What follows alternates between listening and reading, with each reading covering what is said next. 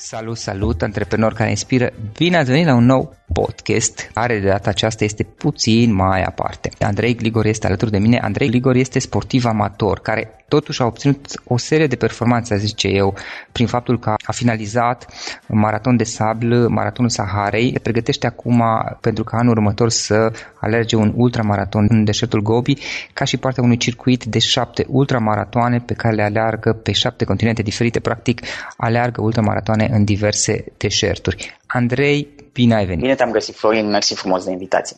Ce faci, cum ești, cu ce te ocupi în perioada aceasta? Ah, păi ce să fac, mă, tocmai mă pregătesc pentru, de fapt am început pregătirea de, de pe 1 august pentru această serie de șapte, șapte curse în șapte deșerturi.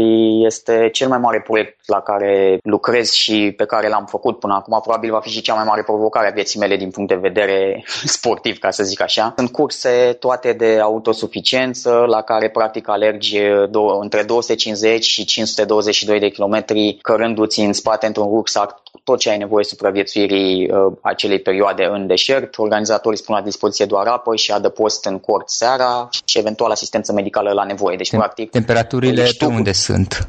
Păi temperaturile sunt, pleacă, de exemplu, dacă ne referim la, uh, la Gobi, la Gobi Marci, uh, în primele două-trei zile se pleacă de la 2600 altitudine și se urcă până la 3000, deci sunt și uh, temperaturi negative, urmând ca pe final, în ultimele trei zile din cursă, cursa durează o săptămână, să ai parte de temperaturi cu 40 de grade, cu 40 de grade cu plus și, să zicem, dune de nisip și exact ca în, ca în Sahara. Deci, practic, acolo e o cursă unde ai cam patru anotimpuri într-o săptămână.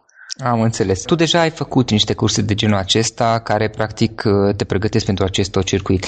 Andrei, care este povestea ta? Cum ai început și cum ai ajuns până la urmă să faci ceea ce faci? Da, aici e o, e o poveste funny un pic, pentru că da. oricine, oricine mă întreabă cum am apucat de alergare, este un pic uh, mai ciudat la mine. Recunosc, n-am, uh, n-am cochetat cu alergarea când am fost mic. Am fost, să zic așa, jumătate de an am făcut atletism, dar nu ceva la modul serios. Dar ca orice copil, într-adevăr, mi-a plăcut să fiu tot timpul în mișcare, adică n-am fost genul static, n-am fost genul să stau în casă prea mult, uh, fie că, nu știu, jucam tenis, basket, mă dădeam cu rolele, schi, iarna și așa mai departe. Îmi plăcea să fiu în mișcare, dar nimic la modul organizat și serios și cu program de antrenament și așa mai departe. Deci, practic, nimic nu, nu prevestea, să zic așa, ce, ce avea să urmeze. Uh-huh. În 2011, în schimb, am, de fapt, în 2010, am, am avut un accident la, la schi, mi-am rupt meniscul de la genunchiul stâng.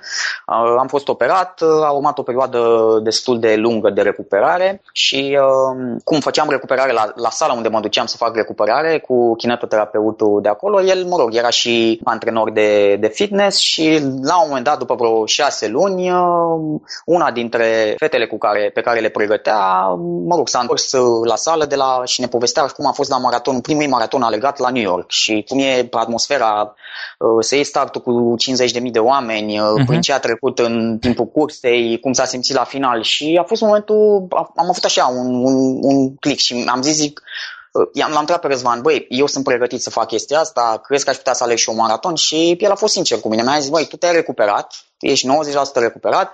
Acum depinde de tine, urmează un program de pregătire destul de serios, dacă chiar îți dorești lucrul ăsta, o facem. Și mm-hmm. uite Asta așa în do- Scuze-mă că te întreb, Andrei, în 2010 și până atunci uh, tu nu alerg, am înțeles bine? Nu, nu, nu, nu, până atunci nu. nu deci până atunci nu. Nimica. ok. Nu, nu, nu. Și în 2000, din 2011, să zic așa, din, uh, din luna martie, am început un program de pregătire axat foarte mult pe volum, foarte mulți kilometri, pentru că eu veneam și cu accidentare în spate și trebuia întărită musculatura astfel încât să preia din șocuri, să nu se ducă în articulația care, na, știm cu toții că meniscul e, e o chestie care nu se reface ca și osul, din moment ce ți-a tăiat-o și ți-a scos bucățica de acolo, rămâi fără. Și atunci cumva trebuie musculatura piciorului de deasupra, respectiv quadricepsul, să fie întărit foarte bine pentru a prelua din șocuri. Și programul de antrenament s-a întins pe vreo șapte luni de zile și vreo 3000 de kilometri sau 3200 dacă țin eu bine minte. Iar la sfârșitul anului, luna noiembrie, am participat la primul meu maraton la Atena. Aha, ok la Atena. Acela a fost primul meu maraton. 2011? Uh,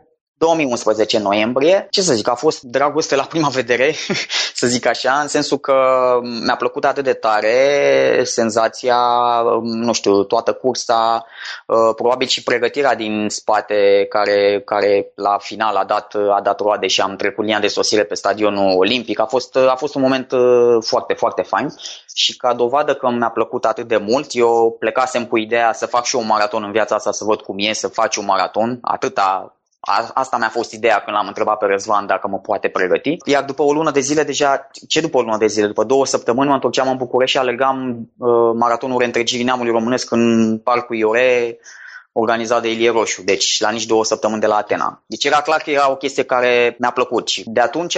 După ce l-ai alergat pe prima a devenit obișnuință. Da, în martie anul următor eram la Roma și așa mai departe. și au început, uh, au început curse din ce în ce mai, uh, mai dificile. Am cochetat la un moment dat și cu, cu triatlonul, m-am pregătit uh, și am terminat un half Ironman, apoi un Ironman, am terminat și un triatlon olimpic Bineînțeles, nu în ordinea firească în care ar fi trebuit să le fac. adică, n-am, firească? adică, în mod normal, când te apuci de, de un sport și de alegare, încep cu distanțe mici și ușor, ușor crește. Eu, în loc să mă duc și eu la un triatlon sprint, apoi la un, să zicem, o distanță olimpică și apoi half Ironman și Ironman, am început direct cu half Ironman. Na, a fost, a fost alegerea mea, dar, dar a fost bine. A fost o cursă având în vedere că nu știam să not cu jumătatea de anul înainte, a fost, a fost ok. Și anul următor am făcut, după ce m-am întors de la, din deșert de la Maraton de Sablă, am, la nici două luni făceam uh, cursa întreagă, full Ironman la Oradea. Cam, uh, cam asta, să zic așa, e povestea pe scurt de unde am plecat. E e ciudată un pic pentru că nu te aștepți ca o, o accidentare să ducă la ceva de genul ăsta. În mod normal, când lumea se accidentează sau mai ales când doctorii îți spun uh, băi gata cu sportul s-a terminat, uh, stai pe bară, liniștește-te, nu mai faci mișcare. Na, nu... nu ajungi să faci exact invers. Uh-huh. Deci, cumva de asta mi se pare un pic. Și cum ți-a venit ideea maratonului deșerturilor, acestui circuit? În primul rând, totul pleacă cumva de la, de la maraton de sablă. Maraton de sablă e o cursă pe care eu pusesem ochii de foarte mult timp și îmi doream destul de mult să ajung acolo. S-a finalizat chestia asta în 2014, a fost prima ediție la care am participat eu și a 30-a ediție era ediția aniversară pentru Maraton de Sablă, se organizează din, de prin 83, ceva de genul ăsta. M-a atras foarte tare la Maraton de Sablă cumva condițiile de acolo destul de, de vitrege și faptul că e o cursă în care practic trebuie, ea se desfășoară în șase etape și ai de alergat în fiecare zi o anumită distanță. Seara uh, organizatorii spun un cort la dispoziție în care te odihnești. Tu, practic, în schimb, ești responsabil cu toată logistica și toată mâncarea, nutriția, gelurile, batoanele, uh, echipamentul necesar pentru toată săptămâna. Practic, cu ce pleci din prima zi, cu aia trebuie să termin cursa. Organizatorii, dacă cumva ți-ai uitat ceva de pus în sacul cu care alergi în spate în prima zi, nu mai ai posibilitatea să mai recuperezi. Organizatorii spun la dispoziție doar apă, care e și ea raționalizată, și cumva asistență medicală în caz de nevoie. Era o chestie extremă care m-a, m-a atras. Până la urmă am vrut să văd uh, cum reacționează organismul meu la așa ceva. Da. Și uh, mi-a, plăcut, mi-a plăcut foarte tare. Deci după, a fost genul de cursă, după care, uh, în momentul în care când am, când am venit în, uh, în țară, de fapt nu când am venit în țară, când mi s-a pus medalia de gât în, la ultima etapă, în momentul acela mi-am zis eu trebuie să mai ajung aici. Și uh, chestia asta nu o faci foarte des în momentul în care, sau cel puțin nu știu cum, cum e la alte persoane care să zicem, aleargă un maraton sau un ultramaraton sau indiferent, o, o, o cursă care să zicem că te scoate din zona de confort. În momentul în care e o chestie grea, când ai terminat, uh, ai, ai tendința să zici nu mai intre de vreo două săptămâni, să nu mai auzi, să nu mai... Cam, cam asta e ideea. Dar asta cumva a fost o cursă la care atmosfera a fost atât de frumoasă și mi-a plăcut atât de tare toată experiența de o săptămână în deșert, încât la finalul cursei, când mi s-a pus medalia de cât, a fost prima oară când am zis în viața mea, eu trebuie să mai vin aici. indiferent cât de tare a durut, indiferent câte bășit și am avut la...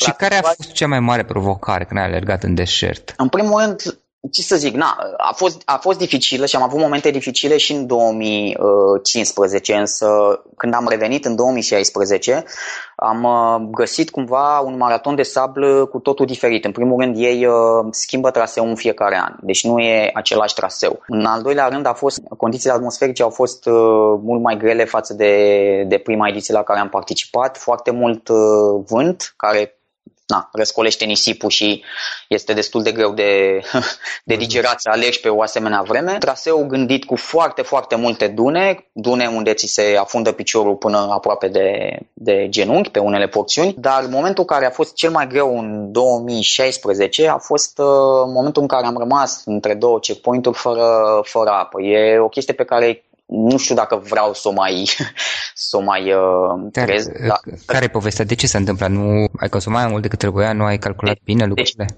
da, exact. A, apa este raționalizată. Cumva ai 12 litri pe zi la această hmm. cursă. Și asta e suficient, nu? Teoretic ar trebui să-ți ajungă, dar gândește-te așa, ai 12 litri pe zi, dar este împărțită ceva de genul. Îți dau 3 litri dimineața, uh-huh. trebuie să-ți ajungă până la primul checkpoint. Apoi îți mai dau un litru și jumătate, încă un litru și jumătate, iar la finalul cursei îți dau 4 litri care trebuie să-ți ajungă până a doua zi dimineața, apă din care tu uh, te speli, îți da. gătești, te hidratezi după cursă, iar la 55 de grade cât au fost la un moment dat în timpul zilei, nu prea te gândești că 12 litri e, e, e mult, dar e destul de puțin pentru 50 și mhm. ceva de grade. Da, și între două checkpoint-uri cumva am rămas pentru că eu îmi făcusem o strategie să beau uh, la 10 minute un sfert de oră câte o gură de izotonic și o gură de apă, așa guri foarte, foarte mici ca să-mi ajungă. Uh-huh. Și a fost atât de cald încât am simțit nevoia să beau mai mult și am rămas fără, uh, fără apă. Mai erau vreo 5 km, mai aveam de trecut vreo două dune cu diferență destul de mare de, uh,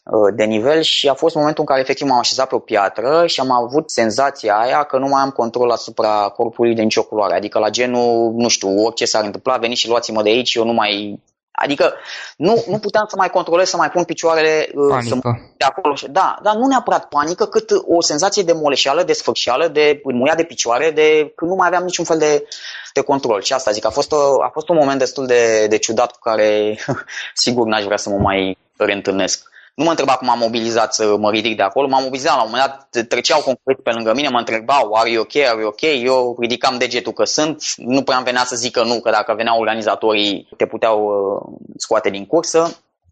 Na, e, uh-huh. e, o cursă, e o cursă grea, dar e o cursă care mi-a plăcut și de aici că cumva întrebarea ta a plecat cu Seven Deserts. M-am întors după 2016 la maraton de sablă și am zis ok, bun, am făcut de două ori maraton de sablă, e o cursă la care, într-adevăr, în viața asta aș vrea să mă ajung o dată. E, e ceva senzațional, deci trebuie să ajungi acolo, să, să o faci, să trăiești ca să ca să vezi cât de, cât de tare îți place. Dar am început să caut pe internet și altfel de curse în alte zone, dar pe același tipar, adică tot self-supported, tot cu rucsăcelul în spate, tot cu mâncare și cu tot echipamentul după tine, pentru că mi-a plăcut foarte tare acest gen de experiență. Și astfel am dat de uh, de niște curse pe șapte continente. Prima va fi la anul în uh, aprilie, Sahara Race numește, în Namib, în deșertul Namib, apoi în uh, iunie Gobi March, în China, uh, deșertul dintre China și Mongolia, apoi în uh, octombrie urmează Grand to Grand, sunt 273 de kilometri, toate astea până acum, de ce am spus, au 250, uh,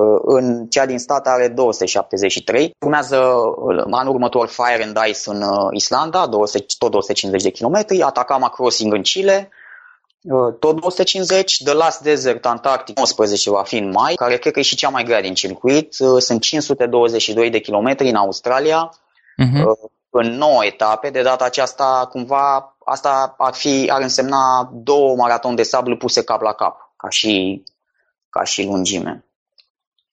Uh-huh. Și sper din tot sufletul să iasă, să iasă bine. Am pornit antrenamentele cu drag și sport din august, acum am 8 luni să mă pregătesc până, la prima cursă, uh-huh. pentru că după aia vor veni destul de repede una după alta și am zis că perioada asta de e foarte importantă și în iarnă când se face acumulare și volum și când poți într-adevăr și nu-ți mai planifici alte concursuri, poți să dedici timp mai mult de antrenamentelor. Andrei, acum, uitându-te puțin în urmă la experiența de până acum, care sunt trei lucruri pe care le-ai învățat și pe care ți-ar place să le fi știut când ai început cu primul maraton? Trei lecții pe care le-ai învățat. Da, aici e bună întrebarea. În primul rând, uh, mi-ar fi fost foarte util să mi se spună că nutriția joacă un rol extrem de important în susținerea unui efort prelungit, atât în timpul curselor cât și în perioada de acumulare sau pregătire. Aveam însă nu știu, cumva să aflu pe pielea mea la primele maratoane, când musculatura picioarelor mi se bloca invariabil pe finalul curselor, cât de importantă e nutriția și suplimentele. Să mă rog, nu-mi pare rău că am trecut prin asta, pentru că la urmă urmei e o etapă de învățare în care ajungi să-ți cunoști corpul foarte bine. Dar, într-adevăr, trebuie să te gândești extrem de bine la orice cursă, indiferent că e maraton, că e semimaraton, că e o cursă mai scurtă, la nutriție atât din timpul cursei cât și în perioada de pregătire. Tu consumi niște calorii în antrenament, calorii pe care trebuie să le pui la loc, nu îți permis să mergi cu deficit, mai cu seamă dacă le antrenezi zilnic sau la două zile, nu-ți permis să mergi cu deficit de calorii de la o zi la alta, pentru că la un moment dat, după o săptămână, două, trei, organismul se resimte și nu mai faci față. Uh, și, deci ăsta ar fi unul din sfaturile mele pentru cei care se apucă acum să, să se documenteze și în primul rând să încerce niște chestii care se pretează pe organismul lor. Sunt destule recomandări pe internet și eu am recomandări pentru asemenea produse la mine pe blog, dar totdeauna am spus astea se potrivesc. Nu pot să zic că vă recomand să consumați așa, decât încercați, vedeți uh-huh. dacă se și așa mai departe. Mi se pare și același lucru și cu echipamentul și cu absolut tot. Poate dacă, nu știu, eu alerg și mi se potrivește ceva, un brand de încălțăminte, uh, altora să nu, să nu se potrivească, nu știu, să da. îi doare genunchii sau și așa mai departe. Totul, totul trebuie testat și cumva testat înainte de, de, a, de a pleca în cursă. Niciodată în cursă să nu te duci cu, uh, cu lucruri noi cu o mâncare nouă, cu o încălțăminte sau orice fel de echipament nou. Pentru că dacă nu testezi înainte, nu, nu e ok. În al doilea rând, nu știu, mi-aș fi dorit să primesc sfaturi legate de fundraising. Știi cumva că eu mi-am dedicat toate alegările din începând cu 2012 până acum unor cauze umanitare pentru că nu știu, așa mi-a plăcut mie să dau ceva înapoi. Dacă hmm. am zis că eu mă buc de, de această alegare și o chestie care îmi place și o fac cu plăcere pentru că altfel n-aș face cumva să întorc la rândul meu și să dau ceva comunității. Și toate cursele mele de 2012 până acum le-am dedicat unor cauze umanitare pentru care am strâns aproximativ vreo 30.000 de euro. Însă, fără niciun fel de uh, sfaturi, strategii de uh, fundraising și așa mai departe. Într-adevăr, poate dacă aș fi primit sfaturi atunci la început legate de chestia asta, m-ar fi ajutat mai mult în, uh, cumva, în a da și eu mai departe. Dar, uh, iarăși, e o chestie pe care o înveți, care vine de la Uh, de la sine și până la urmă m-a ajutat, ce, pe mine ce m-a ajutat în a, în a ajunge la, la oameni cu mesajul meu a fost sinceritatea, care până la urmă a fost uh, cumva mai bună decât orice fel de strategie de, de fundraising. Și al treilea, ce să zic, mi-ar fi plăcut să mi se spună argumentat cu exemple că în sportul de aduranță, ca de altfel, să zic, în sport în general, nu există scurtături. Și că dacă vrei să alegi distanțe din ce în ce mai lungi, și ar trebui să o faci treptat. Nu a fost și cazul primei mele alegări montane. Mii de kilometri alergați de mine pe plat până la momentul respectiv, pe asfalt, vor fi de ajuns pentru a termina cu bine una dintre cel mai 500. Sunt 90 de kilometri de alergare montană în Bucegi cu 7500 de diferență, 7500 de metri diferență de nivel pozitivă. Și bineînțeles că după 30, 30 ceva de ore de munte, antrenamentul meu în parc în Iore și a spus cuvântul, mi s-au blocat picioarele și am coborât de la omul mai mult în bețe în mâini decât cu picioare. Că asta a fost o lecție dură pe care am învățat-o cumva dacă și sfatul pe care l-aș da eu mai departe ar fi că dacă vrei să te antrenezi pentru sau să participi la, la orice fel de cursă, antrenează-te în condiții specifice pentru cursa respectivă. Dacă e o cursă montană, încearcă să te duci să-ți faci antrenamente la munte sau antrenamente cu pante sau cu scări sau așa mai departe. Dacă e o cursă la o temperatură ridicată, încearcă cât de mult să simulezi condițiile din, uh, din cursa respectivă în antrenamente. Și o altă chestie, cu cât antrenamentele sunt mai dificile, cu atât în cursă ți se va apărea mai ușor. Dacă programul de antrenament va fi o plimbare în parc în fiecare zi sau ușor 5 km, 10 să nu ne obosim, atunci cu siguranță când o să ajungi într-o cursă de genul ăsta, la un moment dat o să dea cu virgulă.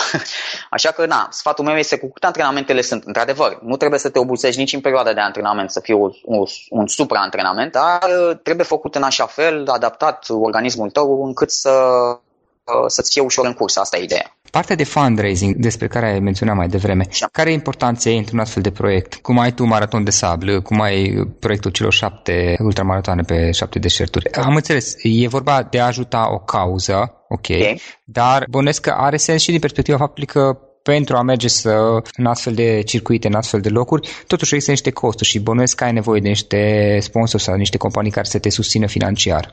Uh, bineînțeles, deci ce aș vrea să delimităm un pic... Uh, da, ce... e un subiect care nu este foarte mult vorbit și știu, poate știu, interesant.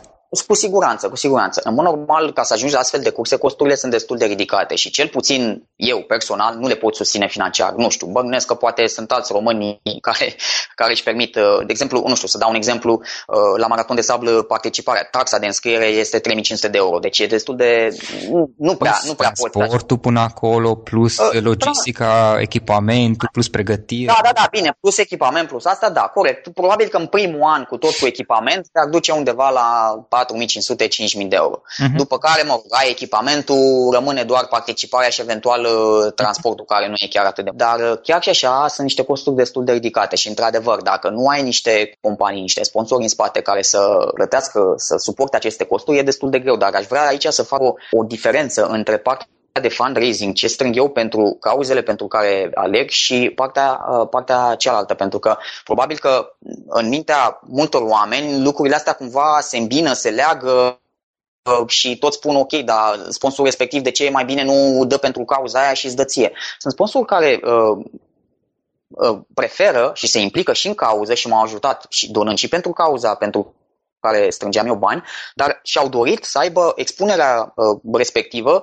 uh, sponsorizându-mă uh, pentru ca eu să ajung la, la cursele respective. Iar, uh, Tocmai asta e ideea, că dacă nu ajungi la cursă într-o măsură mai mică, poți să ajuți în acea cauză.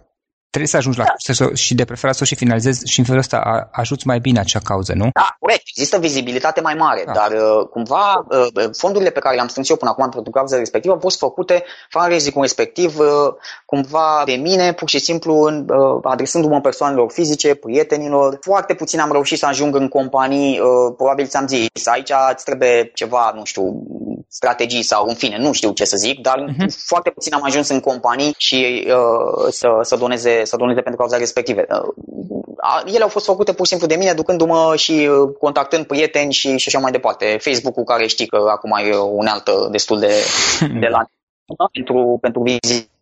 Asta a fost. Iar, uh, într-adevăr, fără, fără existența partenerilor, cumva n-ai, n-ai cum să ajungi. Gândește-te că și circuitul acesta de șapte curse Uh, costurile se ridică pe undeva pe la vreo 30 ceva de mii de euro pe toate cele șapte curse. Deci este, este o sumă enormă și cumva nu, n-ai, n-ai cum, n-ai resursele financiare să suporti singur. Da, și plus că normal să faci puțin leverage, adică să te folosești de resurse altora și să dai ceva în schimb, evident.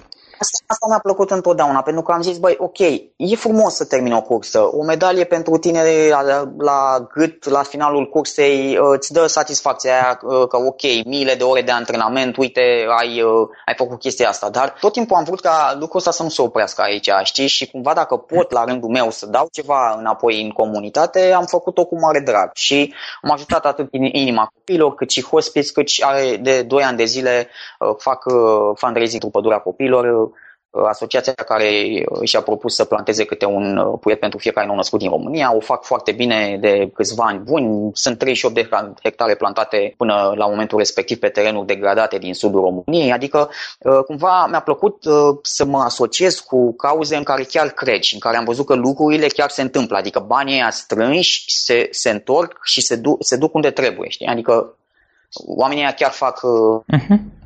chiar fac lucrurile smart. Da. Pentru că, na, altfel, altfel cumva uh, mă duc și eu la oameni la rândul meu și, ca și o garanție a să zicem, a proiectului, a asociației respective, dacă lucrurile se întâmplă. Altfel pot să mă, să mă prezint și să le spun, uite, eu sunt Andrei Gligor, alerg acolo, susțin proiectul ăsta, asta s-a făcut și... Practic se creează un fel de energie, este ceva benefic pentru toată lumea, este o energie care este benefică pentru toată lumea în final. Asta clar și cumva funcționează asta și ca motivație, să știi, pentru de multe ori a funcționat ca și motivație pentru mine în uh, momente dificile din cursă, pentru că știam că acolo acasă sunt oameni care mă susțin, care urmăresc progresul, care au donat pentru cauza respectivă, știam că cu bănuții ăștia avem de făcut treabă când mă întorc și nu venea să renunț și să trag pe dreapta, știi? Adică de multe ori chestia asta m-a ajutat și pe mine, recunosc. Deci a funcționat cumva benefic și pentru mine. Andrei, o carte pe care ai recomandat ascultătorilor podcastului nostru? Păi aș putea să zic cu ce am început eu. Ce ascult? Uh, Ultramaratonistul, povestea lui Din Carnazis. A fost o carte este până română? Să... Este în română, de Preda Publishing. Până să ajungă în română, mă rog, eu am făcut rost de ea, mi-am comandat-o în engleză și am citit-o pe neresuflate și cumva e, e inspirațională povestea, povestea omului care, nu știu dacă ai văzut uh, din documentare, cumva are și o mutație genetică și poate cum, a să alerge fără să acumuleze acid lactic, adică practic poate să alerge oricât. Povestește el cum a pornit tot așa pe la 30 și ceva de ani, cu burtică și stând uh-huh. într-un bar și sărbătorindu-și ziua de naștere, primind avansuri de la diferite domnițe din bar de acolo și cumva s-a gândit, avea doi copii acasă și s-a gândit chiar așa vreau să arate viața mea și în momentul ăla a ieșit pe ușa barului și s-a mai oprit după vreo 50 de kilometri. A început să alerge, știi, și da, e bine, de atunci am, sunt destule cărți pe care le-am citit, născut pentru a alerga, sunt aici pentru a câștiga, asta e cu triatlon, cu Ironman, dar uh, aia a fost prima și e o carte pe care eu chiar o recomand. E, e inspirațională povestea omului. Și tot așa, și din uh, a fost implicat uh, și se implică în continuare în uh-huh.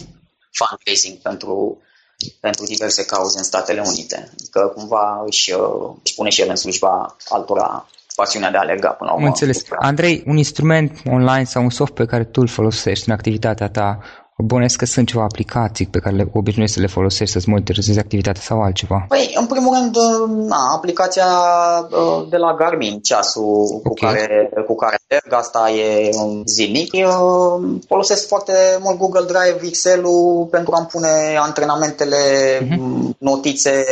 Na, eu fac și antrenamente la sală în momentul de față pentru a întări musculatura spatelui, pentru că cumva degeaba, să zicem, te duc picioarele într-o cursă de genul ăsta dacă te lasă spatele de la rucsacul pe care trebuie să-l carci și cumva trebuie ah, să îmbini, da. da, trebuie să îmbini antrenamentele atât de alegare cât și antrenamente în sala de forță, că altfel nu, nu merge. Și cumva folosesc destul de, de mult uh, Google Drive-ul pentru că îmi pun acolo antrenamentele de la sală, în fine, programele și mai departe. Nu aleg cu aplicație la nu aleg cu aplicație de telefon pentru că am ceasul Garmin. Am văzut că foarte mulți folosesc, uh, sunt niște aplicații, nu știu, Rantastic sau da. Strava, sunt coasă, dar nu mi-au telefonul după mine de obicei la alegări, îmi place să nu... Și așa în curse car destul, măcar în antrenamente să fiu mai light. și mai departe ce planuri ai? Peste 5 ani unde vrei să ajungi? Oh, chiar nu știu. nu știu ce să zic asta și vorbeam cu cineva, băi, după ce termini uh, astea șapte deșerturi pe șapte continente, ce mai am mai zis? Băi, sincer, nu știu, poate dacă s-o inventa alegarea pe lună până atunci, nu știu ce să zic, habar n-am. Deci chiar nu, chiar nu știu. Mi-a plăcut tot timpul să le iau așa, să le iau treptat și uh-huh. să finalizez uh, un proiect și apoi uh, să mă gândesc la, la ce urmează. Oricum, proiectul ăsta cu șapte deșerturi pe șapte continente ține trei ani de zile tot. Ah, trei ani. Trei ani. La anul am, la, da, în 2017 sunt trei curse, în 2018 trei curse și în 2019 ultima, cea din Australia. Deci, tu te antrenezi practic... în fiecare zi în momentul de față. Da, în momentul de față am, uh, de fapt mi-am făcut programul de antrenament pe următoarele 8 luni, iar luna aceasta am câte 15 km în fiecare zi de luni până vineri, cu sâmbătă, duminică liber și cumva în două zile din săptămână o să am și două antrenamente la sală. Deci practic în zilele alea o să am alegarea de dimineață, pe urmă plec la birou și după birou uh, sală și după aia acasă. Am Eu, în viața de zi cu zi, tu cu ce anume te ocupi? Nici nu te-am întrebat. Eu lucrez la Oracle, lucrez uh, în IT, deci uh, în sport IT n-are, n-are, n-are nicio legătură cu, cu alegarea din nou. Tehnologie, da. Da, da, da, da. Ok, am înțeles, asta este o pasiune ta. Despre activitatea ta, cum putem afla mai multe online? Eventual dacă cineva vrea să scrie o adresă de mail, dacă ne poți da. Sigur, uh, adresa mea de mail este, mă rog, și toate, toate detaliile de contact sunt pe, pe site-ul www.andreigligor.ro la, la secțiunea de contact. Uh-huh. Acolo e și numărul meu de telefon și adresa de mail. Pe blogul personal pot urmări activitatea. Eu, în general, îmi place să postez cursele la care am fost recent despre echipament, despre nutriție, în fine, ce, ce anume fac eu în uh, activitate sportivă și nu numai, și în, uh, pe partea de mhm. Fantasy dar și pe pagina de Facebook, Andrei Grigor, la fel, și acolo se poate urmări. Ok, ok. Și în final, Andrei, o idee cu care să sintetizăm discuția noastră și cu care ascultătorii podcastului să plece acasă din, din toată această discuție. Ce am, ce am învățat eu în toți anii ăștia de când am, uh, m-am apucat de alergat, respectiv 5 ani, este că ușor, ușor ajungi dacă, dacă îți dorești cu adevărat ceva și muncești pentru, pentru lucrul acela, ajunge să, să se îndeplinească. Nu imaginam acum 2-3 ani că voi putea să ajung măcar la startul unei competiții ca maraton de sablă. Și cumva am învățat să și fac diferența dintre a îți dori și a vrea. E o diferență, e o linie fină aici, dar e o diferență pe care dacă ajungi, dacă îți dorești o chestie și nu muncești pentru ea, nu se realizează. Dar dacă într-adevăr vrei cu tot din adinsul să realizezi, uh, să realizezi un lucru, îl vizualizezi și într-adevăr îți pui toate resursele la dispoziție uh, și muncești pentru el, se, se realizează în final și am văzut-o pe, pe pielea mea. Deci cumva nu renunțați la visurile voastre, dar munciți pentru ele pentru că altfel rămân doar la stadiu de, de visuri și atât. Andrei, îți mulțumim mult pentru această discuție și mult, mult succes mai departe în toate aceste ultramaratoane pe care le alegi prin deșerturi pentru diversele cauze pe care le reprezinți. Mult succes, omul! Mulțumesc din suflet, Florin, mulțumesc mult!